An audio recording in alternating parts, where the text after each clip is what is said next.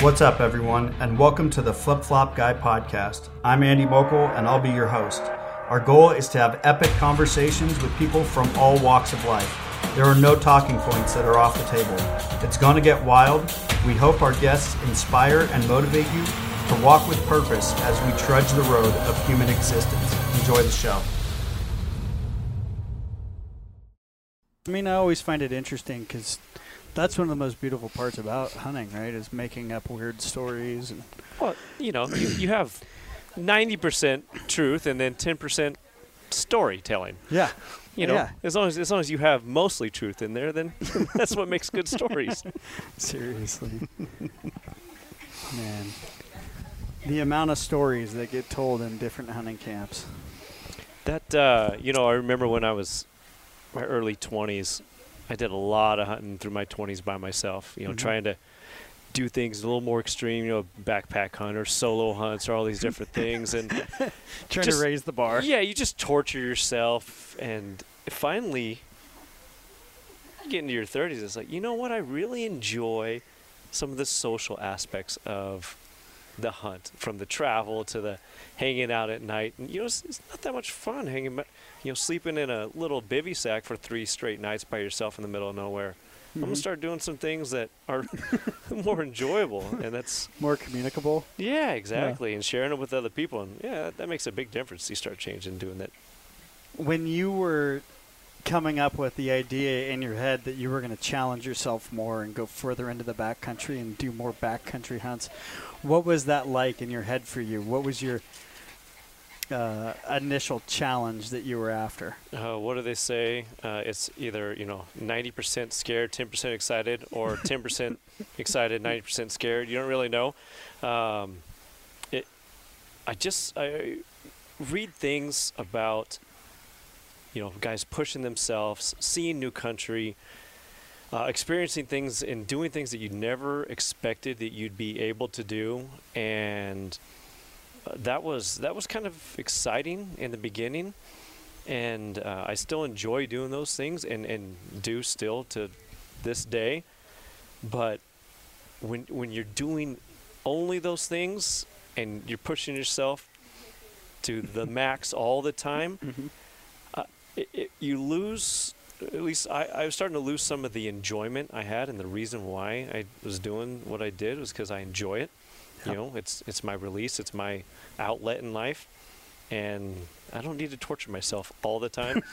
so I still torture myself, you know, once or twice a year. Within reason, though. Yeah, yeah. But then you know, it's always nice to have those relaxing hunts that uh, maybe maybe you don't have to sleep on the ground for ten or twelve straight days. Maybe maybe you have a nice little place to come back to and some warm meals and yeah. uh, some some some people to talk to that that are nice. Some yeah, camaraderie. Yeah, exactly. Uh, so I try to find a balance between those things now, and that it's much more much more enjoyable. Yeah. Although the the punishing myself in the 20s made me enjoy things much more now than I probably would have. Otherwise. Gives you a better respect for what you're doing now than than when you were in your 20s and it was just balls to the walls. Absolutely. Crushing yourself, but you know you've done it. Yeah, uh, yeah, yeah. And Proving you yourself that you can do it. Yeah. And and then moving on. Serious. and I wonder too, as a hunter, how much like for me, when I was really, really going after it and getting it. Yeah. Like what you're talking about was like 23 to 30, maybe yep. even up to like 31, 32, maybe. But it, it's I'd say it's died off more, and I'm way more into like truck camping or comfortable camping. Yep. Instead of, you know, I've got my sleeping bag and an air mattress. And that's it. And that's it. you know, and like a backpack full of Clif Bars. Yeah, yeah. That, that's uh, that's about that's about the exact timeline I, I, I was on too. Yeah, I mean, right, the end of college through the first, you know, five, six, seven years. After that, it was you know, trying different things, pushing myself, and and then uh, yeah, you know, I, I, I really enjoy not torturing myself all the time. Although, like I said, I usually have one hunt a year.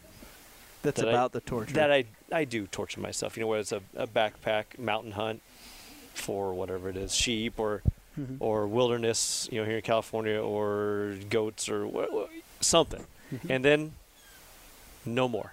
One a year is good for me. It's enough. I don't, I, I don't, I don't need to do that anymore. right. That's so relatable. yep. It's so funny. So, did you grow up in a hunting family? I mean, we were talking earlier. You kind of said you fell in love with archery when you were 12 years old. Yeah. So it kind of sounds like Yeah. there's more history to it than just like you got into hunting one day. Yeah. So uh, both of my parents bow hunt Okay. and have my entire life. Uh, my dad started bow hunting in the 70s. And then when my parents got married in the mid late 70s, my mom decided, well, if I'm going to spend as much time as I can together with my husband, I'm going to learn to bow hunt. And because that's what he did. And then, you know, I come along and I got my first bow from my dad's best friend when I was four months old. That's a nice start to life. well, you know, I, it took me a little bit to work up to that draw weight, Yeah. but but yeah, I that's how it started for me, and I don't know any better. I bow hunted since I was a a child. I mean, tiny, tiny child. I remember, we, you know, I started probably shooting it when I was three or years old, and so that's bow hunting is pretty much all I all I know. I rifled I think two days in my life when I was 12, 13, and since then, I I mean, I just only bow hunted and. and for the most part, it's DIY. Uh, you know, I, have I've done a lot of that and still do this day. Yeah. When I go to Canada, obviously in Canada, any of the Canada trips, you have to have Guided. guided. And I've had, I've had some guided trips in you know in Arizona, uh, for for some for some animals. Don't get me wrong, but yeah, I mean, most of what I kill, especially in the 48, has been. But you know, it depends on what it is you're looking for, uh, and how much time you have too. Yeah. Um, that's that's been a big part of it. Uh, for the last several years, I probably try to cram too many hunts into my amount of time away Yeah. and then you know so if i only have three or four days to do this do a hunt somewhere out of state um, you know I'll, i've gone on outfitted and guided hunts or outfitted hunts where you don't have a guide you know it's a hunt on your own but it's A an area that they know and uh, so it just kind of depends on what it is you want to do Yeah. and uh, and how much time you have and how much you're willing to put into it Yeah.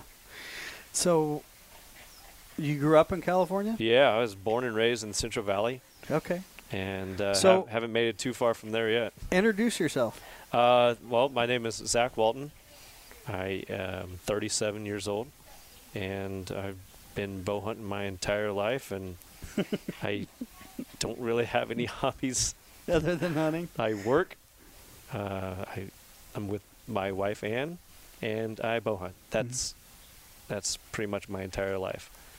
So That's not a bad life. no, it's been working out pretty well so far, Yeah. and uh, I don't have any plans on changing anything along the way. Well, I mean, just going through your trophy room and then also seeing your garage, you have an extensive collection of antlers. Uh, yeah, yeah. Like I told you, you, you got to find the dumb ones. There's dumb ones out there. you you have to scour scour through the hills and the forests and the deserts, but you're gonna find some dumb ones every once in a while. And uh, you know, it's bow hunting's all about you know time and pressure. You know, if you can put a, more time into it and Yeah. apply the right pressure, eventually things are gonna turn your way. So, for you, what captivated you into wanting to become more proficient with a bow from when you picked it up and the story you were kind of telling me a little bit ago about when you were 12? And Mhm. I think you said you arrowed your first peg or first t- two Yeah, pegs. uh, yeah. My first uh, le- see in, in California, you can't you can't hunt to 12. Mhm. Uh, but I went to Arizona when I was 11, and um, I first morning uh, hunting down there in the desert. My dad and I were out hunting together, and somehow we got separated, and uh, I ended up stumbling into a group of mule deer, and one walked up to me, and I I shot it, Really? and shot it. It was one of those things. Is I'm 11, no sights, finger tab, uh, and it stops. A, a little buck came by me, and then behind it was a doe. And it, in Arizona at the time, you could shoot either sex, and I just draw back and shot this doe, I, and it disappeared. I didn't know what to do, So I couldn't find my dad. I ended up running around in circles in the desert and come back and we finally find him. And we come back. I tell him what happened, and we walk up, and I was like, "It was standing right here when I shot it." I, I don't I don't know what happened after that. It went over this little hill. And I don't know. I don't know. He goes, "Well, is that it right there?" And he looks over 15 yards away. The deer is dead. I shot it right through the heart. First morning, Stellar. by myself, don't know what I'm doing. Uh, so I think when you have luck go your way that early, you you fall in love with something, and uh, and and I did, and I just knew if I was going to do it, I wanted to do it right, and I think that's just been something I've I've been looking forward and driving forward on uh, since then. You know, trying to get better at whatever it is I'm going to be doing, and uh, do the best proficient in do the the skill best I can at it. Yeah, yeah. There's not a whole lot. I mean, I'd say you're pretty proficient. dumb ones. You got to find the dumb ones. I really like I like that statement. I really do. So in that moment when your dad finds your deer for you Mhm. and it's your first deer, what's kind of going through your head? that now I get to do something uh, and have done something that I grew up watching my parents do, but specifically my dad do, and um, you know that was that was big for me As an 11 year old to child. prove that I can do it too. Um, you know, wanting to be able to, and then and then seeing it happen, and sharing that sharing that moment, and uh, yeah, that was that was really big for me. And you know, growing up in a bow hunting family with that's what we did all the time. We we didn't do trips to Hawaii. We didn't do things like that. Our our vacations were bow hunts Yeah. and you know I was that's I didn't that's what I wanted to do anyways. So uh, it, it was it was important to be able to share that and like do something that the people you look up to do, and now like yeah, I'm there too. Well, you know at least to a certain degree. As an 11 year old. As an 11 year old, you You're think there, that's top of the mountain. Yeah. That's Yeah. it doesn't get any better. You haven't Not done better than that. Seriously. So yeah, that was that was uh, that was big big for me. And that was your sale for archery. It's uh, it makes it nice when you start off with something like that. Uh, it, you know, you don't have to, you don't have to really convince yourself. I, I want to keep doing this. I want to keep trying this until it works out. So yeah, uh, once once you do something like that, man, you're you're hooked, and I've never, uh, I've just never walked away from it, and Yeah. don't plan to. It's It's So- an amazing skill. it's a huge part of my life. Yeah. Um, there's something about the intimacy that comes from bow hunting Mm-hmm. that you don't get to experience On a rifle hunt. on yeah uh, on some other on some other hunts in some other areas. I mean, you learn you learn more about critters and what they do and and just when when you're within 20 30 yards of animals it's a whole different experience than when you're within 2 or 300 yards of animals and I've always liked that and uh, enjoy enjoy that intimacy that you have from it and the challenge to get to that range on those animals. Closing the distance. Yeah, yeah, because most most everything what I do is you know spot and stock, so I, I like I like that. You get to you know 100, 200 yards. Well, now you're starting. Mm-hmm. Um, okay, now figure it out. How do you get down to that 30, 40, 50 yard range, as opposed to going, all right, I'm done. Pow. Uh, yep. Yeah. Um, and trust me, there's been plenty of times in my life I wish I had a rifle because, you know, they get away. And uh, but that's that's a part of it. I think and enjoy the when when you make it happen work out for you a Well, lot it more. forges us into being, becoming better hunters. Oh, yeah, yeah. You know s- you see a lot more stuff too. Do you use any like scent covers or anything like that, or Only on tree stand or ground blind hunts. Out here, I mean, here in California, we start hunting in July in archery. It's 105 degrees. I mean, you know, example right now, there's smoke everywhere. yeah? Uh, you you can't. You open the truck door at 4:30 in the morning to go start your hike up to a glassing spot. And it's You're sweating already Yeah. as soon as you open the door. So, no, I don't do any scent control or anything like that for these types of hunts. Any, the small stock, you, you got to have the wind. If you don't have the wind, you're you're not gonna it's not gonna work out for you. And that's kind of been a thought process of mine. I mean, like I'll I'll take mule deer piss. Like if I kill a mule deer, Mhm. I'll, I'll harvest their bladder and save save their pee in a bottle um, directly from the animal. Yep. Uh, but for the most part, you know, I mean, I, I we're talking for me, you know, going five, seven, ten days without Yeah. a shower. Mhm. You know what I mean? No, you know, like other than a, a, a bath, a wipe, Yeah. a wipe bath. There's really not much else going on there. Mm-mm. You, know, you and can't stay scent free when you when can't that's that. stay scent free no matter how hard you try, or how hard I try, I should say. So I've just always kind of fallen back on like, well, I got to make sure my wind is right. Yeah, you have to have the wind bow hunting. That's number one, two, three, four, and five for your for your rules. And one of the most difficult things that I've found in California is how much the wind swirls.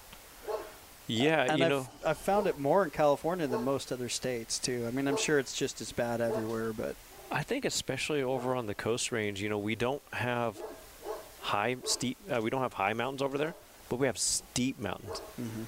Some of the the canyon systems over there, the, it might only be 2,000 feet of elevation, 2,500 feet, but it's as steep as any mountain you're going to run into in Montana, anywhere in the Rockies. Oh yeah, and the wind just it's finicky over there. So you you got to get lucky. You got to get in the right place, and boy, if you don't have that for you, it's it's going to be a mess. yeah. So For you in California, you primarily hunt A zone and B zone. yeah, yeah. So what's your allure to blacktail hunting? As a as inst- instead yeah, of instead going of to the west in the Sierras, Sierras. yeah. Um, well, as a kid, I just started hunting over there. It's where my my parents went, and I love hunting those little deer. Uh, I th- I think I I personally believe, and I've been able to hunt all the different deer quite a bit in my life. I think Yeah, I mean you have a skull hooker tree in there that's full of a bunch of different I mean, species of deer. yeah. yeah. Yeah, uh, I I think in my mind they are the a mature blacktail on your feet, true blacktail is every now- bit as hard, if not if harder than any other animal. Outside of maybe a, a great big ni- eight nine year old mule deer yeah. in the mountains, that's that's tough too. So by true blacktail, Yeah, Columbian blacktail. we're gonna get we're gonna get I five on this. We're gonna get. Yeah, it's it's rough. You know, the, I the think boundary Pope changes a is little bit. very very Yeah. strict on this. Correct. Yeah, Boone and Crockett has Boone a and Crockett. d- uh, definitive boundary. Yeah. that was drawn up in the gosh 40s 50s i think and it has proven pretty pretty accurate although there's always there's always some exceptions here Some and there meddling. and, and that's what the dna testing over the last you know decade has has really helped out with but um, there's there's uh, there's a there's a difference between the two and when you have those little the crossovers in like the cascades or Northern California, the, the C zone to B zones uh, through the Siskiyous and stuff like that. They're very similar, if not the same deer. hmm Uh, so the the, ar- the lines get a little arbitrary up there, but um, there's a definite difference between the behavior of a mule deer in the Sierras and a blacktail on the coast. Right. And And uh, although you might kill a deer with a full blacktail in the Sierras, that usually doesn't necessarily mean that it's 100% yeah, Columbian exactly. blacktail. Yeah, and over the years, you know, the the animals through that area have like mongrelized themselves. They're- Completely. yeah, they're they're part this, part this, part this, um, and that's why you know the DNA testing has come in handy, and and that's that's kind of an interesting thing to to follow. But Right. you know, if you're if you're a, a, a nerd, a science nerd, well, I always just find it so interesting. There's a, uh, a lot of guys that are always posting these quote monster blacktail photos, and then you talk to them about it. Oh, I killed this thing in D7, or I killed this thing in D5 Yep. or D3 or wherever they ended up killing Yep. this monster blacktail, but it's actually it's not a full blacktail. There could be mule deer blood in Yep. there or whatever to help it with its antler growth. Yep. You know, and, and I'll even and people might butcher me for this, but I'll even take it as far as saying that there's a difference if you go west of I five. I almost think that there's coastal blacktail and then there's mountain blacktail. And I think that the mountain blacktail dominates size and antler growth compared to the coastal blacktail. You know, coastal blacktails stay relatively small. They don't get that much antler growth. They get some, Mhm. but they're you're not looking at a 30 inch, you know, coastal blacktail. Nope. Hardly ever. I've killed uh, bucks, you know, within 10, 12 miles of the coast that mature six, seven, eight year old bucks that don't weigh 100, 105 pounds. Filters. I mean, they're, They're like tiny. they're jackrabbits with, with, with, and these are big, fully mature bucks, easily make book, Yeah. um, and they don't weigh more than 100, 105 pounds. And then I've killed some bucks. You go in about another 20, 25 miles is all it takes, Mm-hmm. and you hunt some of these deer that that spend their time in the mountains, like you said, five, six, seven thousand ele- feet of elevation, and then they come down, you know, especially during the rut, and you know they'll buck, those bucks will weigh 170 pounds, Yeah. and that's that's a that's a significant difference, and then then you take it one step farther. What we're talking about, you go another, you know, 50, 60 miles east to the Sierras, and you know that's a whole different category Yeah. and that's that's why I think you know there's got to be some type of delineation. You Right. can't put that buck that lives on the coast that weighs 100 pounds with a buck that lives on the west slope, the Sierras, that weighs 200 pounds, Yeah. and mash you know their antlers together And say that and say they're the same deer. Where this buck's 100, and then this buck is 190 inches. like that's not the same deer. No. Um, so there has to be a line. it's not and- even the same genetics. and luckily we have we have real science now to, to delineate it Yeah. and you know if you end up killing a buck on one sideline or the other you want to find out what it is hell I'll, I'll come do the dna test for you i got a couple of packets in there that Do you really? yeah the boone and crockett sends out yeah i've, No I've, way. I've drilled and, and, and helped that a couple times for either for pope and young or for, for boone and crockett So are they're you to test are you a scorer? uh, official measure for pope and young yeah Okay. And now, Yep. how long have you been involved in Pope and Young for? Oh, I was. Oh, I got 14 years old. I um, I got a membership at 14, and then so you started out really. yeah, young. yeah, yeah, and uh, yeah, that was you know I've 23 years now Yeah. in Pope and Young, and, and then became an official measure about 10 years ago or so, and uh, yeah, I help them out as much as I can, and you know work with them in different ways, and uh, and uh, yeah, it's it's a it's a big part of my life. I said and it's it's another kind of avenue off of bow hunting, you know, records keeping, and then you got conservation, and you got all these different avenues that split off of your from your love of bow hunting or hunting in general, Mhm. and uh, yeah, get involved in all those different things. So, because I'm now that we're talking about this, I'm probably going to bring a blacktail to Yeah. you to get taped out. Absolutely, What is? You said it's 60 days yeah. from coming out of a freezer from the measuring kill? process. Yeah. What's the measuring process and qualifications? Yeah, so and there has, there has to be a drying period for anything to be officially measured for Pope and Young or Boone and Crockett. Boone and Crockett's the rifle aspect. Boone, uh, Pope and Young is the archery side of it, of course. Okay. And uh, it has to dry in room temperature for 60 days after you kill it. So, uh, for example, like you kill a buck in velvet, you know, we're archery hunters, we kill them in velvet. A lot of guys throw them in the freezer right away, which I've done that too. But the clock for getting it officially measured doesn't start until you take it out of the freezer and it has to dry for 60 full days. And then, then it can uh, be officially measured. Now, does using Velvelock or anything like that on it? If yeah, you can you can nope, you can Okay. inject it, you can spray it, you can you know dip in formaldehyde or I've, you know I've heard people do gas. I mean, there's, there's a bunch of different methods. Mhm. You know, powders preserving that. exactly to, to try to get the velvet. But if if you leave it, if you do all that, uh, you know, and it's you don't put it back in the freezer, all that's fine.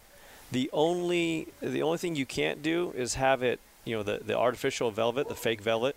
You can't have that put on there and then have it officially measured because it that changes. because it's not the right. it's not. It's just not this. It's not the original antler, right? Yeah. So yeah, uh, but uh, anything outside of that, yeah, 60 days and yeah, officially measured and So what And, made uh, you want to get involved in Pope and Young? At 14 years old. I don't know. yeah. 14 year old. I mean, I'm sure there is a few there's only a couple Outside- weird weirdos. outside yeah. of California more, but Uh, in California prob- at 14, might be the only one. Yeah, yeah. I uh, uh, I remember as a kid, you know, looking at certificate, Pope and Young certificates, like my when a dad killed a, you know, a, a bull or or a buck that made Pope and Young. I remember looking at those certificates and thinking, that is the that's the ultimate judge of whether or not you killed a mature animal. That was that was my you know especially especially back then. And if you if you can match wits and kill a mature animal, whatever it is, with a bow and arrow at that range, I think that's that's the ultimate for for bow hunting, especially. And so I always wanted to be a part of that. Well, uh, my dad bought me a membership when I was 14, and you know I I remember reading the record books from was a little kid, so I was always fascinated with the numbers, the measuring process. I learned how to do that when I was a little kid, and you know put tape measures on anything that any I, any animal I ever saw, and I just I wanted to I, I, was always fascinated by it and wanted to do it. So then you know f- become official measurer and and uh, and you know do it whenever I can. So do you measure with wire? Uh, it depends on what animals you're doing it with. Uh, all all the the antlered species, you take wires for like the lengths, and then any circumferences are done with tape measures, the quarter inch steel tape. Really? So it just depends on what you're what you're measuring. Like for sheep, they're steel tapes to the length and circumferences. So uh, a little bit different for the different animals. Mm-hmm. So, being Pope and Young, when you went on your sheep hunts, Yeah. did that kind of were your sheep? No, your sheep hunts were archery sheep. Yeah, hunts. both both yeah. uh-huh. So when you went on your sheep hunts, how heavy was it in the back of your head that you needed to be putting on those inches? Uh, I mean, it's difficult because it's sheep, right? So it's, here- here's it's the like thing. a lifetime hunt, but at the same time, it's, yeah. for you, there's probably a little bit more internal pressure on yourself. Well, I'll, I'll tell you this: the the thing I had going for me on both of the the thin horn sheep hunts is Pope and Young is a low score for thin horn sheep. It just is. It's 120 inches, Oh wow! and it's low. oh wait a for minute. for Dall and stone, it's 120 inches, which is n- nothing. I mean, and you know where I'm hunting in Canada, you, that there's there has to be a certain length or age on those rams. So What's the what's dip- the age? so well in Northwest Territories, it's it's pretty low. Uh, but we were hunting with an outfitter that wanted to kill nine or ten year old rams, and you know try to And kill that full break curl. the bridge. Yep, and then and the last year I hunted in the Yukon, and it was eight or full curl. That's what it was up where I was in BC. exactly. eight or BC's break the same the thing. yeah. You know, like Alaska's uh, a little different. In some places, you know, seven or breaks the breaks the bridge, or um, but uh, that's we, we were trying to kill you know eight, nine, ten year old rams these places, and so you know, But that's a that's a that's a trophy, man. That's- getting a getting a, a double digit ram, in my opinion, that's a, a huge huge sh- success. Sheep hunting is more. It's it's more important the age of the animal than it is the score of the animal. Uh, and I, I think that you know killing old rams is is more important than killing you know Boone and Crockett rams. Mhm. It's nice when they're both, but sometimes you can have you know six or seven year old ram that might be a giant Yeah. where the 10 year old, 11 year old standing right next to it, maybe he's heavy broom, maybe he's uh, whatever.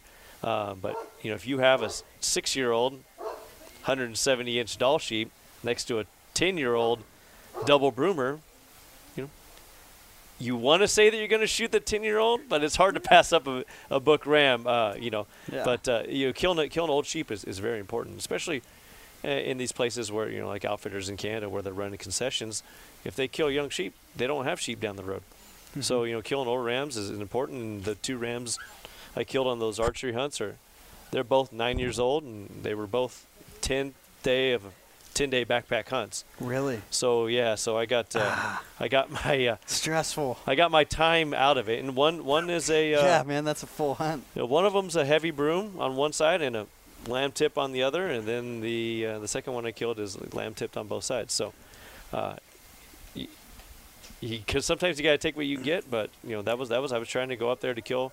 You know, my goal was to kill nine or ten year old rams, and, and we killed two nine year olds With your bow. Yeah, Yeah. I'm just going to keep hammering that home yeah, for people that are listening. yeah. Uh, you know, and, and going to the tenth day on both hunts on backpack hunts, that uh, that'll test that'll test your mental uh, capacity I and couldn't drive. imagine, man. uh, a lot more than physical. People think oh, I got to get in shape for a sheep hunt. You know, that's it's going to be the most mentally taxing, or phys- uh, physically taxing thing I've Mentally ever done. Mentally taxing.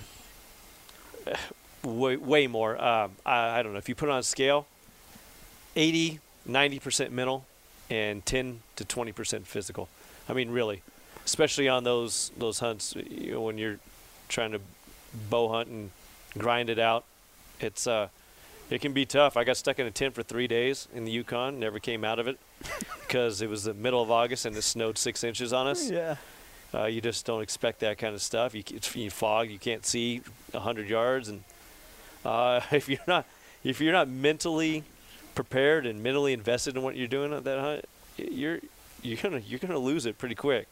And uh, That's crazy. that's yeah that that, that was Three days, man. Three days, yeah. The only only time you you uh, you come out of the tent is go to the bathroom or to take a peek out the Did it get the rain yet? flap and yeah, is, is the fog gone? Is the snow melt? No, no. And uh, yeah, three days. That was it was rough. on Dallas's hunt in BC, I think we were, and it, well, we were in a cabin. Obviously, we'd, you know, gone on a 15-hour horse ride to the cabin. Yep, that they get back had, in, yep. Yeah, further back in the in their concession, and God, I think we had a two two day storm, Yep.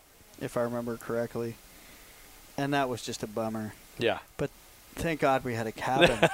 So on that hunt last year, my buddy Corey was there the same time. You know, we were hunting two different areas, mm-hmm.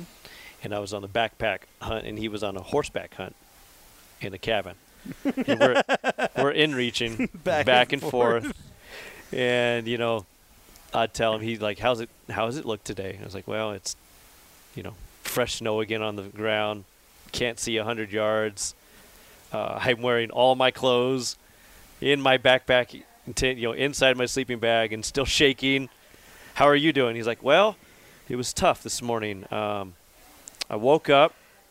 Went over to the. I had to walk 30 yards to the the camp shack, which was tough, and then had bacon and eggs, and warm coffee, and uh, yeah. Now I'm just in, sitting by the fire, uh, you know, just waiting for the weather to, clear. warm, waiting to break. And I'm just, you know, I'm I'm cursing him left and right, and was uh, he bow hunting? He was rifle hunting. He so actually at killed. least, at least you have one up on him because you're an archer. yeah, but he he killed a really nice ram day two. And uh, so he was just out there looking for a caribou. So he was all of the pressure was off of him at that point. So he was very he was very happy while I was still look you know chomping at the bit to get out uh, back on the mountain. And uh, but yeah, that's it, mentally that I I really think guys underestimate the amount of uh, mental stress that you have on some of those hunts. Not not even to mention yeah. the amount of time and money that you put into these things leading up to it, and then the uh, you know the, I tell everybody the hardest thing I've ever done in hunting was on that last day when I finally got in range of that Fannin, and I'm laying on him at 50 yards for over an hour, and all you're doing is looking at that ram and all you can think about is now I got to keep my shit together to make the shot Mm-hmm. because Obsessing could- on it for an hour. you can blow it at any. And it, that was so you're you're mentally drained from all this, this whole hunt, and you're on 10 day days, and now you finally have your one opportunity, which is all I look for for a hunt, one opportunity, and now you got to keep it together because it's really easy to you know screw it up at that point, and uh, that was that was hard, uh, but it worked out, and you know come out the other side knowing okay I can do that, Yeah. and uh, and then then get me the hell off of this mountain because I'm freezing. I'm ready to go I'm- home. I've lost 10 pounds in 10 days. Yeah. Uh, you know, I would enjoy a nice nice campfire right now and some and some good food, please. For people who don't know what a Fannin is, Uh-huh. what's a Fannin? Uh, so a Fannin is a in between a Dall sheep and a stone sheep. Uh, where I hunted them was in the uh, Yukon, and essentially they are they're like a dirty Dall. Um, they are white sheep. They're salt and pepper. White sheep with grain to them. Um, a black tail and black hairs throughout the body, and they can range from just a, a, a few patches of black hair here and there to uh, like the one Pretty I the gray. one I killed is is pretty. It's got a lot of gray to it. You Yeah, know, he's dusty. Yeah, through the whole body. Beautiful sheep Yeah, that's uh, I had never planned on ever full body mounting anything. Until you shot that one. Till we killed that one and we got up to it. My guide looks at it and he's like, because we had talked the whole time about you know what we're going to do. I was like, well, my other ram is a pedestal, you know, and I'm pretty happy with it. And we got up to it. He's all, he's all, I'm not fucking cutting that thing. You're taking the full body. It's it's happening. And I was like, well, okay, um, I guess so. that's that's fair. I shouldn't cut it up. yeah. Uh, now I just got to explain it to my wife. right. So, but uh, yeah, I turned it. It's a it's a it's a beautiful sheep, and uh, yeah, the achievement of a lifetime probably Yeah. on a ram like that. That's I'll that's uh, yeah, you don't don't get a whole lot better than the way that sheep looks. What's So- your next sheep hunt?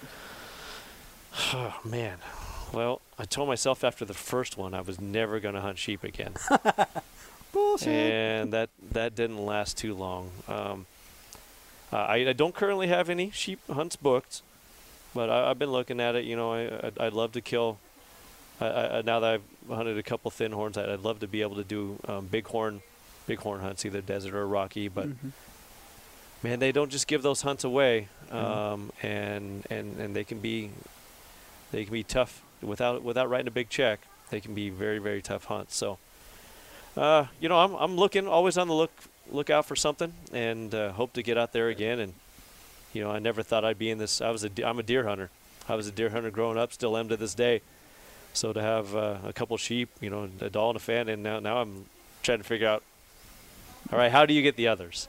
Yeah. you know and uh, i haven't figured that out yet without um, selling my house living in a tent getting a divorce because my wife would leave me and then you know writing two big checks i haven't figured out how to do that yet well, and but you've also killed a dandy of a caribou. oh yeah uh, um, yeah I've, I've found some stuff different you know muskox and um, elk and mountain goat and you know different stuff all over the years but And a bison. Yeah. Oh, yeah, and a bison. Uh, but I just, I, I I think you know once you, it's a cliche, right? You, everybody you talk to says the same thing, but you don't appreciate how much you want to hunt sheep until you hunt sheep, Yeah. and then when you do, even if you have a miserable experience while it's the best experience of your life. you always look back on it with a very positive viewpoint because our, our brains are trained to get us to forget the terrible things in our life hmm and focus on the good. And I think that that's to the nth degree on any type of mountain hunt. Uh, you forget instantly, you get back and you're like, oh man, that was a great time. I don't. That was the best time of my life. Nothing was bad. I, I, you know, stuck in a tent for three straight days was was awesome. You, you don't Epic. remember all the all the back pain and leg pain and how I have my feet taped up. You know, every square inch of them because they're you know that my boots are destroying my feet. Uh, You don't remember that stuff. It goes away, Mhm. and all you can think about is Or it becomes part of the enjoyment. it. Yeah, it it becomes. The suffering. It's the experience. It's the whole thing. It is the experience. 100%. It's the travel, getting Stockholm up there. syndrome. It's the seeing the, all the things along the way. It's the people you meet. It's it's um it's being able to share that with other people. I mean, Well, back to what you were talking about at the beginning, that camaraderie Yeah. and, and sharing the experience with others. And I don't know if this is your experience. I know for myself, uh, when I was coming out of Alberta from being in BC for, you know, whatever it was, 15 or 16 days or whatever, Mhm. and I'm going through the airport, you know, I had multiple different Canadian residents hmm come up to me that are like, I mean, they see me in my Yeah. Yep. I've got my heavy backpack on. Everything I'm wearing is KUIU, Yep. and they all come up to me and they just, "Were you sheep hunting? Yeah. Where'd you go? What'd you see? What'd you get? Yep. You know, like, because it's a whole world up there more so than down here, and part of the experience coming out of those trips is running into those people in the airports Yep. and talking to other guys that are either in like, you know, identifiable branded company from the hunting industry where you can sit down and have a chat with them about where are you going, where are you coming from, what was your hunt like, or Yep. Exactly. you know, share your share our experience of whatever hunt we're coming off of, which is so remarkable, you know. Yeah, it's funny. You get you know, I get on a plane here, 747 here in California. Nobody on that plane is going sheep hunting. Most likely, nobody on that plane's even a hunter. I mean, very very low percentage. And then you get to the next one, you know, whether it's whatever Seattle or you know Edmonton or you know, then you get farther up into BC or or the Yukon or Northwest Territories, and then each plane you go on, it gets a little smaller Mm-hmm. and you start to notice, you know, a little bit more of the the, the potential hunters, you know, here and there. And then you got the guys with the camo backpacks, you know, they carry on, and they're like you said, they're different brand hats or Yeah. whatever. And okay, uh, then you have some somebody to talk to each time, and then finally you get down to you know on, on these these hunts, I'm in seven or eight different planes from the time I leave to the time I finally get out to the bush Yeah. everyone's smaller and each time you have a higher percentage of a chance to run into somebody doing that same thing. Like you said it's it's fun to talk to the people on their way up or on their way back and The shared full experience yeah exactly. And that, that's a big part of it. And that uh, yeah yeah it the problem for me with that is is I get back from these things and then you talk to someone else that did it.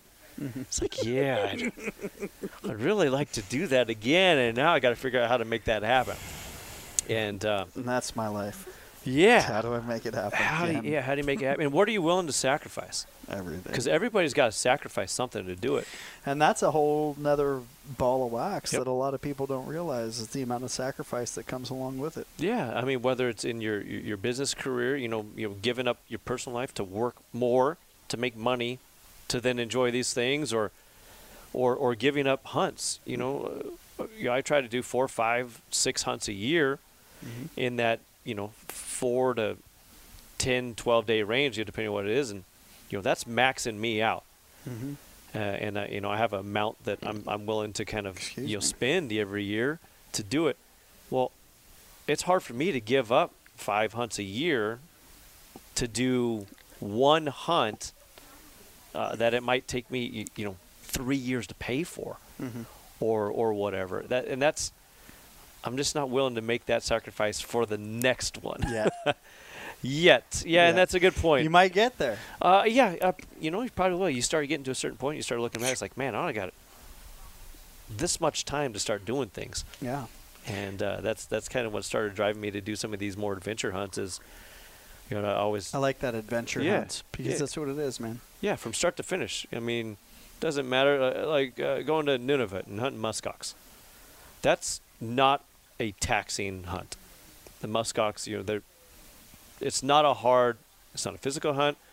It's not a mental hunt. The only it's- thing that's difficult about it is the cold. I it's getting there. It, it- the the traveling to get there is an undertaking. It is a full on adventure. And then when you're out there, you know, you you you ride in the komatik or whatever it's called. You know, you have the sled with the dogs or the snowmobile, depending on which one you end up doing. And and you're you're out there. You talk about remote. You're out there on 100 miles of ice. That's remote. Uh, but the hunt itself was not hard. We find the muskox and they can't get too far. There's nowhere for them to go, and they group up and you know just have to wait for the bull to come out to the edge and shoot. So it wasn't a demanding hunt, but it was an adventure. Yeah. I mean, it's it's brutal. I, I live in California. Negative 40 is not a temperature I've ever seen before, nor ever want to see again. And uh, yeah, I uh, that's not my forte for sure. Right. Negative 40. God, that's a cold bitch. Yeah, yeah, that was a little little chilly Ugh. that day. Yeah, I don't, uh, I don't, I don't. I mean, it's it's 85 right now. It's Yeah, maybe yeah, you 80 know, now. Yeah, it's a, nice little breeze. It's Yeah, not too bad. Let's go down to negative 40. Yeah, yeah, that's a No, long thanks. ways. That's yeah, a long ways down. yeah, yeah. You know, our summer's here. You know, just just last week it was 112 here. You know, that's brutal and the state was burning down in every direction. Yeah, yeah. And then you, you take that and you swing it 160 degrees, or you know, the other direction, and uh, yeah, I, I just I don't really want to do that. Mhm. But uh, I don't think I have any more Arctic hunts in me. There's nothing else up there I'd to like draw to me. do that once. It's you know um, when I was looking at doing muskox, uh, I talked to a bunch of people and some guys told me, "Oh, just do it in, do it in you know July, August, do it in the summer. Um, you know, you shoot them. It's it's like a caribou hunt." And and I thought about it, thought about it until I talked to a couple guys that hunted, you know, have hunted all 29. And uh, one guy specifically, Jake Ensign from the East Coast, you know, he he killed 29 about I don't know 10, 12 years ago. He said, if you don't do the muskox hunt in the winter, the spring, he said you're doing yourself a disservice. You And I understand that. you need to experience it because that's the experience. yeah. And I he- totally he- understand that. he talked me into it, and I did it at that time of year for that experience and the adventure. Because other when otherwise, when when else are you going to be in negative 40 never, in the middle of nowhere I don't know. doing that? I and Never. never, again. So so why pass on the opportunity Yeah, and and to now, experience that? and I I, I, fully understand I that. enjoyed that looking back on it. I that's one of the few hunts I did not en- really did not enjoy during it. hmm Uh, but uh, but yeah, you, you do it. So how hard was it to draw your bow back at negative 40? Uh, well, I had actually uh, I was shooting a shorter draw because I you know wearing all these clothes like the Mission Mission Michelin man or whatever, and and uh, so I so I shortened my draw so I could kind of you know open up to it. Uh, it wasn't hard at that point, but I remember taking a couple practice draws you know before we saw muskox, and I remember it being you know awkward. And, but in the mo, I don't. I don't even remember it being tough because you're focused on something else. Yeah. But but uh, yeah, it's it's just a whole different. I don't know how many layers I was wearing. I mean, I don't know, eight, probably Holy eight layers. And the outer layer is this expedition gear that is. Unreal. I mean, it's it's it's rated to like negative hundred, Wow. and uh, I mean they do it up right and up you're there. still cold in it? Or are you? I wasn't cold in that, but uh, you also couldn't move either. yeah. so I wouldn't want to have to walk around very far in that Yeah. in that stuff. How funny. But uh, yeah, it's a it's a different place up there. That's crazy. So are you? Is your goal the 29? Uh, you know, for a while I thought it was. Um, I've I've had a little bit of a change of heart in the last year or so about that, um, and don't. It's not a prior. I'm not making it a priority right now. Mm-hmm. Uh, but I, because there's other things I'd like to do, and, and, and I won't give up. We were talking about sacrifice. I won't give up my hunts I love to do every year or every other to year achieve that. to get to you know just doing one or two hunts a year that it would take to get there over the next decade and and you know I'm I little, understand that. I'm a little too. over halfway there right now but I just I just can't I I I'm not willing to sacrifice that right now Mhm. you know I grew, grew up Chuck Adams was a was a bow hunting idol of mine since I was a, a kid you know reading all of his stories seeing his adventures and you know so that was something that I entertained uh, very very heavily for most of my 20s and early 30s of trying to follow those those footsteps but as you get into it and you're you kind of surround yourself by a lot of other people that are doing the same thing the culture. you, you start to see that it becomes a you lose some of these guys lose sight of why they're doing what they're doing and they lose the enjoyment it becomes kind of like a race you know where you're scrambling from one hunt to the next instead of enjoying the experience and the the adventure of each one Mm-hmm. um, I, I've seen that, and so I, I kind of step back from it a little bit.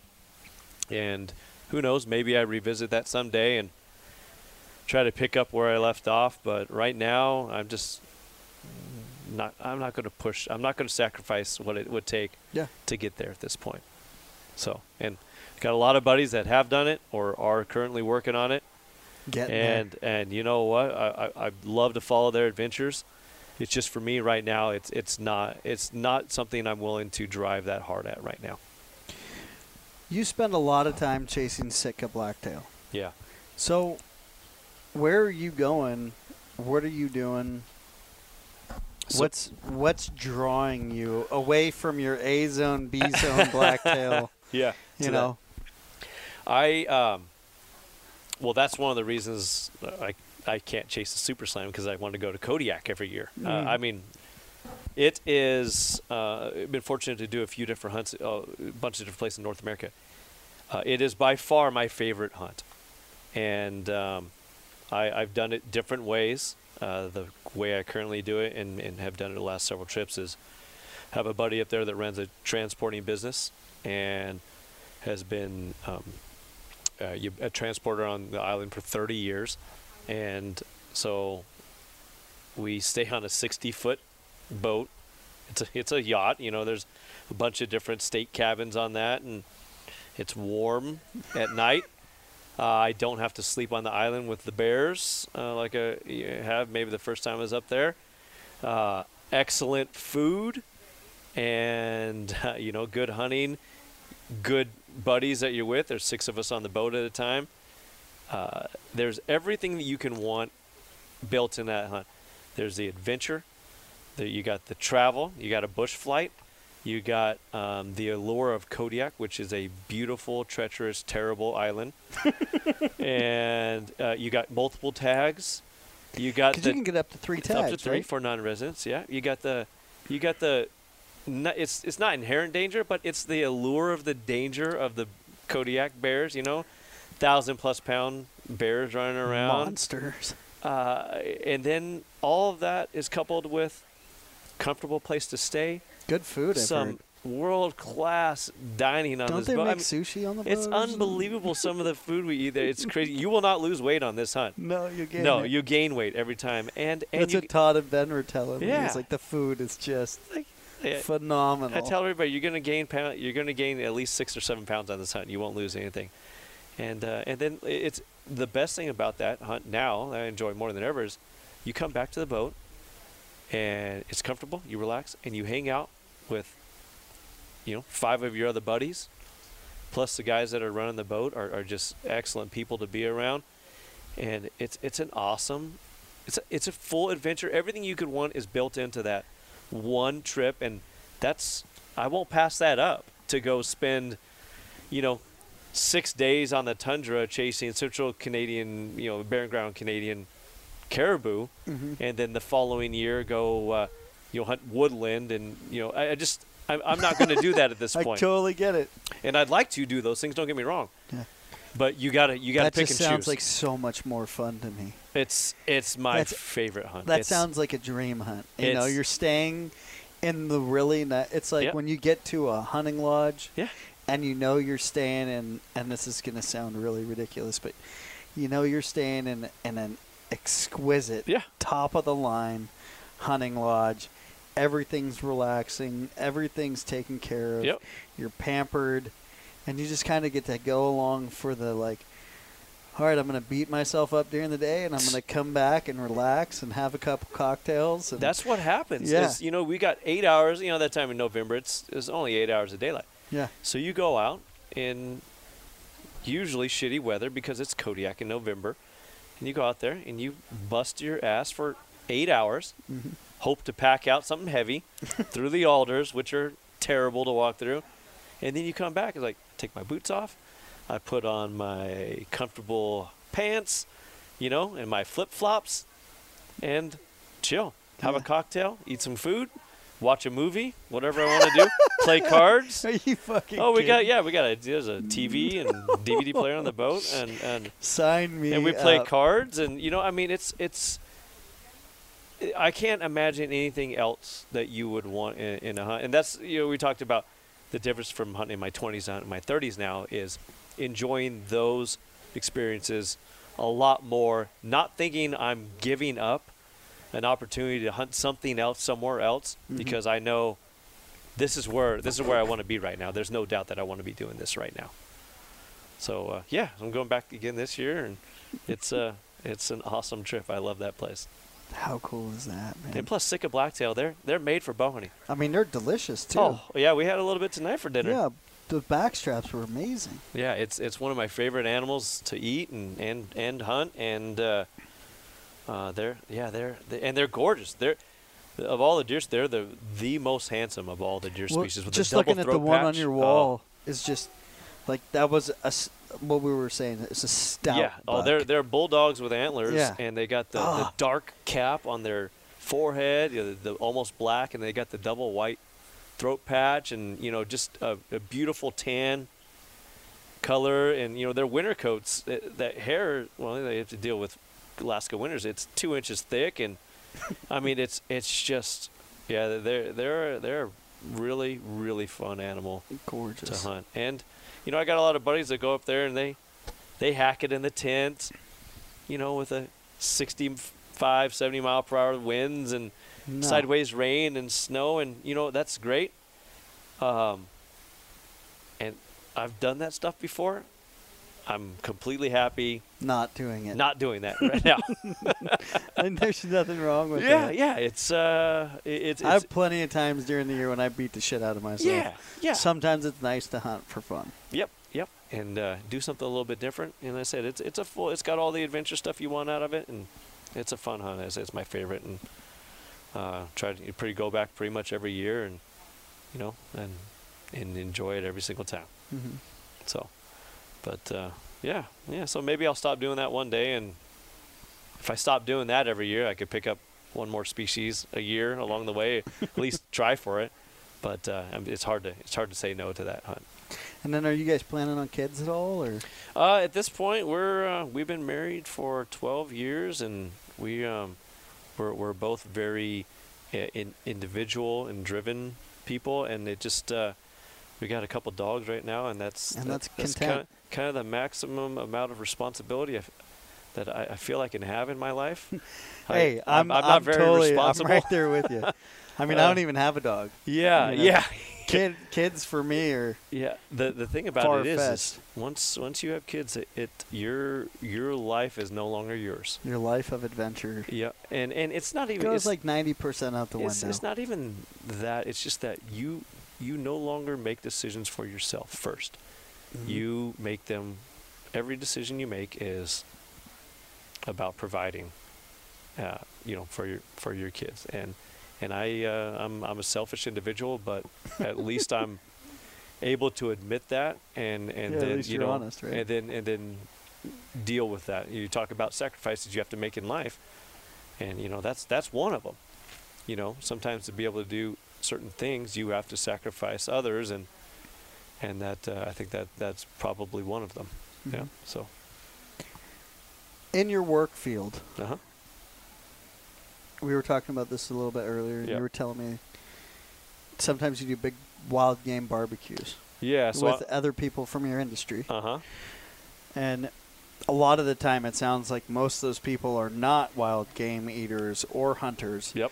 So you're kind of getting to break fresh ice Uh huh. With people that have no idea. Maybe they don't even understand or like hunting. Yep. You know, or they've had a bad experience with wild game once and they don't like it, which then put them on this course where they're like, quote, anti-hunting. Yep. Sort of. Yep. You know, they're on that that like 97% swinging mm-hmm. pendulum. You know, they Exactly. could go either way.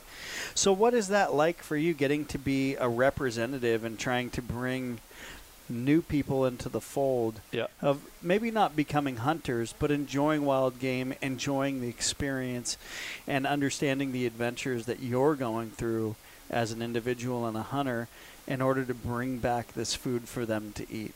Yeah, um, I, I work in uh, medical device sales, so I spend the vast majority of my time actually in operating rooms around uh, Northern California here, and working in hospitals. I uh, over the last 15 years, you know, I run into very few hunters, and I don't run into a lot of anti-hunters, but I run into the vast majority that fall in, like most of the country, into the middle of the road. Eh, I don't really One have the- too yeah. much of an opinion on it, Yeah. but those are the people that you love to talk to. So this whole wild game feed we, we do once a year, my wife and I put on is it started with just three or four people, like seven, eight, ten years ago almost. they were interested like elk, elk. That's I've heard that's good. I was like, yeah, it's good. You know, you want you know, I have you you want to have some elk burgers, and they're like, yeah, no, that'd be cool. So it started with ten people, and then the next year it was twenty people, and then forty people, and now it's it's 60, 70, 80 people, and it's a whole big production that we do every year and uh, yeah, it, it's great to bring people that don't have an experience with hunting, uh, and and show them, well, this is this is what it can taste like, and this is what you know why this is why I do what I do, and uh, yeah, I, the first year we did it, we had a lot of leftovers because people came to the thing, to the game feed, having already eaten dinner, and then they were just kind of sampling well, ever since then, we run out of food every year because now they come to it hungry because they're ready to eat and they just eat, eat. everything I've and got And they here. know that it's going to be good. and good. they know it's going to be and and so it's turned into quite an event. It's nice to be able to, like you said, to to show others out there that have a misconception or maybe don't have any uh, conception of, of what hunting is about and you know what, what we do and, and and why we do it and to be able to bring that to a bunch of people and then have them be a part of the experience by eating the food Mhm. at the you know the, the the very last part of the experience is eating it and uh, yeah it's it's it's it's great every year to do that and brought a lot of people kind of to our viewpoint that I think if more and more people in that vast majority of the country that don't have a real opinion one way or the other on hunting, if you were able to introduce them to stuff like that, it would bring a lot more people to our side as uh, as pro hunting. And if even they're not don't become pro hunting, at least they will not be anti hunting, because mm-hmm. that's when you have anti hunting, that's a real struggle, a real fight against it. Yeah. And you know, I'd much rather have a huge chunk in the middle that don't really care one way or another than to have any of those people move to the anti-hunting style because that that that just that goes against everything that's in my being. I grew up hunting, but I hunt because it's it's a part of who I am inside. And even if even if I stopped shooting animals, I would still hunt them because uh, I, I love being out there with them and experiencing them. That's that's why I bow hunt. I, I because you get to experience them, and uh, yeah, it, it, that's what I would do. I mean, uh, uh, it's it's nice to be able to bring people over to our side. Yeah. Every little bit helps. It's all, I've always found it so interesting, you know, and especially coming out of Marin County, Yeah. where there's nobody that hunts anymore. It used to be predominantly hunters and Mhm. outdoorsmen, and that's obviously long since passed. But I always just find it so amazing to get to share the exact same thing that you're sharing Mhm. with with others, uh, with people that I grew up with and people that I've been around in in the Bay Area, and getting to watch their perception change Yep.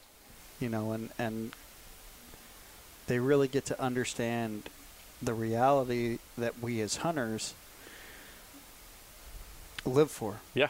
You know, and and and it's you know, we're not just out there cutting heads off animals. You know, we're out there getting meat that we get to share with everybody and Mhm. then share the adventure and the experience. Um, Yeah, So especially for us out here in California. It's I mean, different, right? It's viewed as taboo. yeah. I mean, very very low percentage of the population of California is, are active hunters. Yet we make up for 20% of the nation's gun sales. Uh, yeah, and there's lots of reasons for that, I think. I know.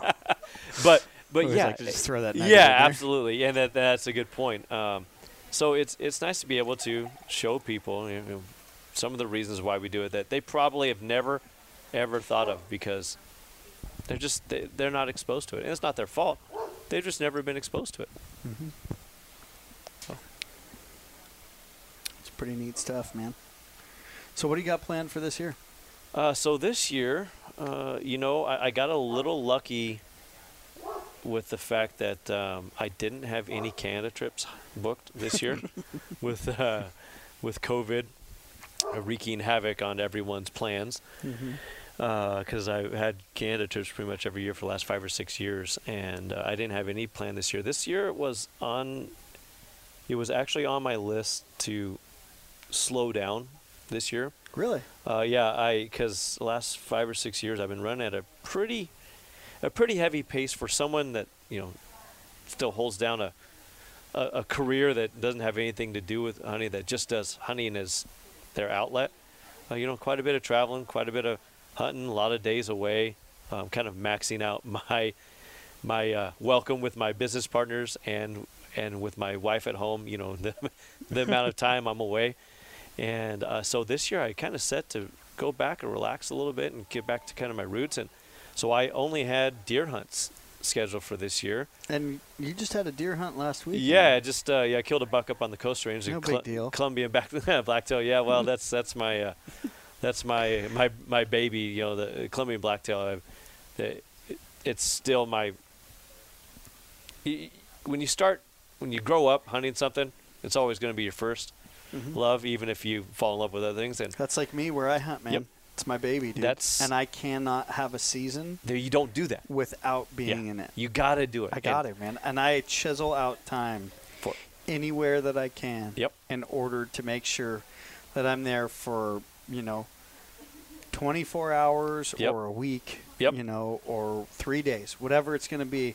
I make time for it. I have to. and that's I'm the same way. It goes back to you know I'm not going to give up that hunt either to to chase an animal I've never seen before in my life, and you start adding up those days and the time and energy it takes, and then all of a sudden you, you run out of time and energy.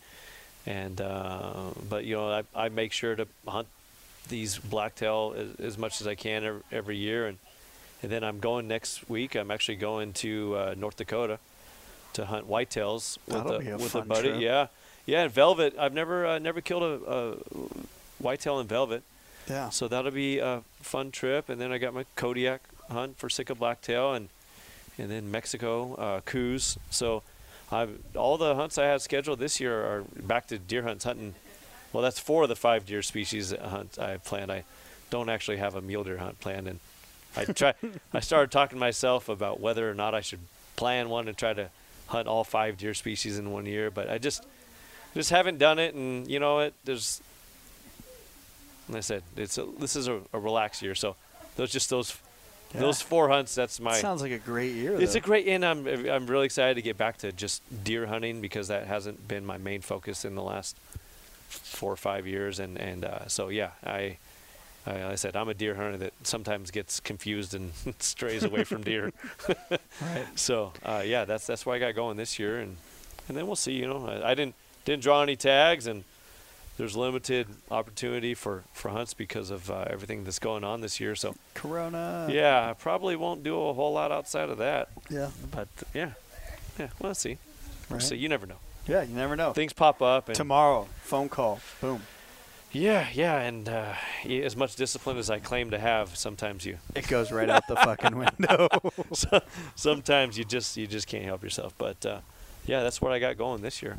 So yeah, right on. to fill fill the freezers back up. Are they getting low? Oh yeah, you know I got two big chest freezers in my in my garage, and I uh, actually had one completely uh, completely empty uh, after the spring because we were home so much. Yeah.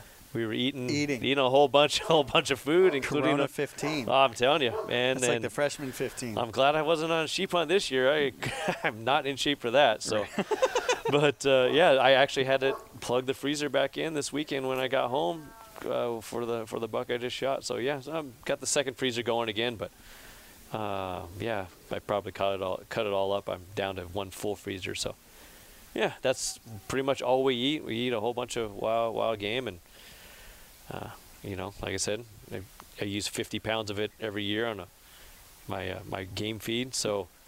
Nothing wrong with that. I don't mind. Uh, I don't mind. You know, putting some stuff in the freezer. I love a wild game feed, Yep. man. And uh, you know, I did. I have uh, not stolen because I always give you credit for it, but Oh, yeah. started this last year. We started doing. Uh, uh, me and another buddy of mine, Sean, we started doing the flip flops. Yeah. After watching you last year at uh, KUIU, Yeah, I mean, Deal. it's, it's it's Hey, man, the funny thing is, is, is is for me the flip flop is about everybody learning how to do it. It, it's know what I mean? crazy. Um, having seen that the first time, I should have brought you a bottle of marinade. I just had uh, 400 I'll- delivered to my house. we'll, we'll we'll get that set up here soon. I'm like, yeah, looking forward. to it. We just. Uh, my- wife actually makes the mar- different marinades for us when we do those things Yeah. because she's much better at it than I am. But yeah, I'd love to use it, Oh, use yours because Well, see, and that's the most beautiful thing is that like, so I mean, the flip flop is a style of cooking, Yeah. right? It's anybody can do it. Anybody can come up with their own marinade, Mhm. their own dry rub, Yep. Whatever they want, and however they want to cook it is specific to the individual that does it. Well, and the the coolest thing about it, other than like you said, it's a it's a social it's a social gathering to eat, and you know you you And you saw it you, firsthand yep, at KUIU. you eat you, you eat standing around the barbecue. Mhm. I mean, it's not you know th- that's the best way to do it because everything's fresh right there. Yeah. And and not only that, but the other thing is the amount of people that just uh, leg. they're like, I've I don't even like the leg. You know, most people say that, or they'll make it a jerky, Yeah, or, jerky they'll- or, or roast, or you know, ground burger. You most of the time they're like, oh, the leg, man, just that's an afterthought. get rid of it. And uh, when they when they eat it this way, it's it's shocking. Uh, They I everybody says I can't believe how good this, is. tastes. This is what I'm going to do with my Best legs wild game of from now on. You know, I mean, it's like that day Yeah. Randy Ulmer. Yeah. This is the best wild game in my life. Yeah, he's eaten probably only nine thousand animals. Yeah, no big deal, Yeah. right? You know, or I mean, the list of, of of amazing individuals on the planet that I have fed Yeah. that have ate wild game from all over the world that will come up to me afterwards, look me dead in the eye, and be like, "That's the best wild game I've ever had in my life." And I can't even name them all because it's, the list is too long. Yeah, and yeah. I don't remember them. Yep. You know, it's but you, just like what you're saying right now is like, it's unfucking beatable. Yeah, it's you know, a- and, and, all those ranchers in West Marin when they Yep. all started doing it, you know, 1950s, and there's debate whether it was the Portuguese or if it Mhm. was the Italians and which original um, heritage Yeah. brought it into the West Marin area when they first started doing it in the 50s. I know my grandfather learned how to do it in the 50s, and Yep. you know, he was known as the game warden that was taking it around from ranch to ranch, and everybody else was trying it. At least this is how it's been reported to Uh-huh. me um, from kids who were, you know, in their, you know, they were between 10 and 15 years old at the time when my grandfather was doing this in the 50s. Yep. So a bunch of old timers now. Um, you know but it's just it's crazy and that's what the entire experience was was the community coming together and everybody eating and celebrating all of the you know whatever the kill was Yep. or you know everybody coming together whether it was lamb legs or if it was deer legs or however they were doing it Mhm. you know it's just it's it's remarkable It's it's just such a, a cool, novel way to do it, and and on top of it, it's excellent. yeah I mean, there's no doubt that it is the a great way to, to prepare you know a leg of all of all things, and Right. uh, yeah, so it's. It's, uh, it's it's pretty cool to start doing. We, and I said, I know you've been doing it forever, but when we saw that last year, it's like, man, that's We a great, try that. great idea. Yeah. And we've done probably six or seven of them since. Good, then. man. And I'm everybody you do it with, they're like, I gotta do this. Yeah. So you know, it starts revolution dude Yeah. I told someone I gave. That's besides the point. Yeah. One time, a long time ago, um, I looked the guy in the eye and I told him I was like, "Trust me, I'm gonna change the hunting industry." With this thing right here. Yeah, and and he looked at me and kind of just laughed a little bit. You know, because he didn't. Yeah. You know, he didn't. He didn't believe me. Didn't agree. no, he. I mean, for sure he agrees now. Yeah. But at the time, he was like, "Man, you're crazy." He just more of like you're crazy kind Yeah, of yeah, laugh, yeah, right? Like, and uh, here I am, yeah. four years, three years later.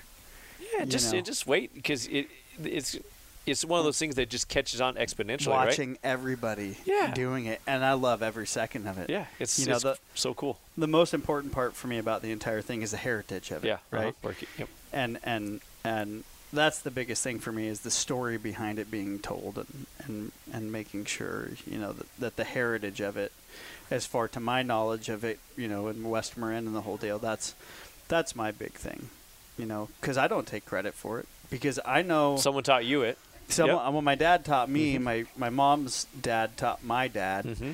you know and and obviously somebody showed my grandfather in the 50s you know which i have the photo of him doing them in his backyard in the 50s you know and and but that's and that's one of the bummers about a lot of history right is that it kind of reaches a point of like how do you how do i find out more Mhm. information you know and and you know there's uh do you know cody who works at KUIU Mhm. right so cody and if i remember correctly his cousin's name is trevor and the first time that they heard that i was coming down to KUIU to do a flip flop well cody's cousins showed up with a flip flop knife and their family's recipe All we are. and then so uh, Cody and I are bullshitting back and forth, and Cody's like, "Yeah, you know, my family learned on a ranch in Marshall, and you know this, that, and the other thing, and all in West Marin." Mm-hmm. And I was like, "That's so funny. That's where my grandfather's ranch was, and their hunting club, and Yeah. and a bunch of stuff like that, and that's where they all learned it. All the old timers that have been in California for a long time, that hunted a lot and hunted the coast and hunted." You know, Marin, Point Reyes, Sonoma County, back when you could actually go out there and Yeah. hunt it. There's Back before it was all vineyards. well, well, there was well over a hundred hunting clubs out there, Yeah. you know. And I, um, another one of my buddies, Steven, dude, he he's been going out since before I met him, and he goes out and cooks flip flops at all different kinds of people's parties, all over Napa, St. Helena, Yeah. you know, increase the list. So it's and that's why I'm always like, it's not the only thing that I take pride in for for a lot of it is that that marinade that I have. Yeah. It's just like you know the marinades to die for Mm-hmm. you know and and um, but the flip flop itself is an experience that I want to see from whitetail hunters on the east coast to mule deer and blacktail hunters on the west coast elk hunters we've Yep. done elk quarters I Ooh, mean that's that's heavy. dude it's heavy but you, you need two guys to do it Yeah. and and two spikes of rebar but you get it done Yeah, yeah. you know that's how we fed my uncle's weddings you know so it's Yeah. but it's amazing to get to watch so many people and hear so many different stories of so many people that now are saving legs or Mm-hmm. someone will tag me in a post on instagram and it'll be just a deer leg and i'm like fuck yeah dude like Yeah. because it's just so exciting to Yeah. see and it's it's nice to see something new being brought to the hunting industry that is not hunting gear and it's Yeah. about it doesn't matter the, the gear doesn't matter you could be fucking hunting in a flannel Yeah. or in KUIU or in sitka or First Lite or king's camo it doesn't doesn't matter what you're hunting in when you're around that fire and everybody is eating that deer leg that's all that matters is Yep. what's in front of us Well, you got to have a bunch of people too, because Yeah. you can't eat a whole deer leg by yourself. by yourself. somebody, somebody the other week, I was out on a hunt, and they're like, "Man, if we kill a deer, like, gotta have you do a flip flop." And I'm like, "There's four of us in camp, yeah. and the deer that we're looking at right now, it's probably got 20 plus pound hams. Yeah. Like, yeah. Yeah. I don't think we're gonna. I mean, we could, we could try. I'm Give it our best effort. I'm, I'm open to trying, but we're gonna get through, you know, 10 Yeah. slices and be done. yeah. Yeah. You know.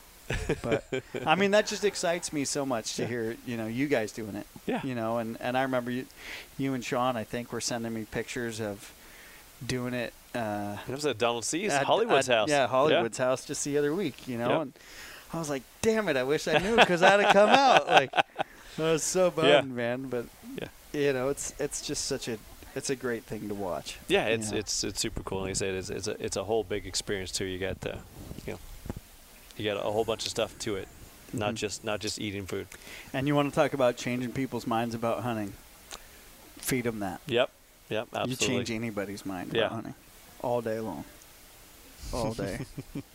right. Yeah. Well, shit, man.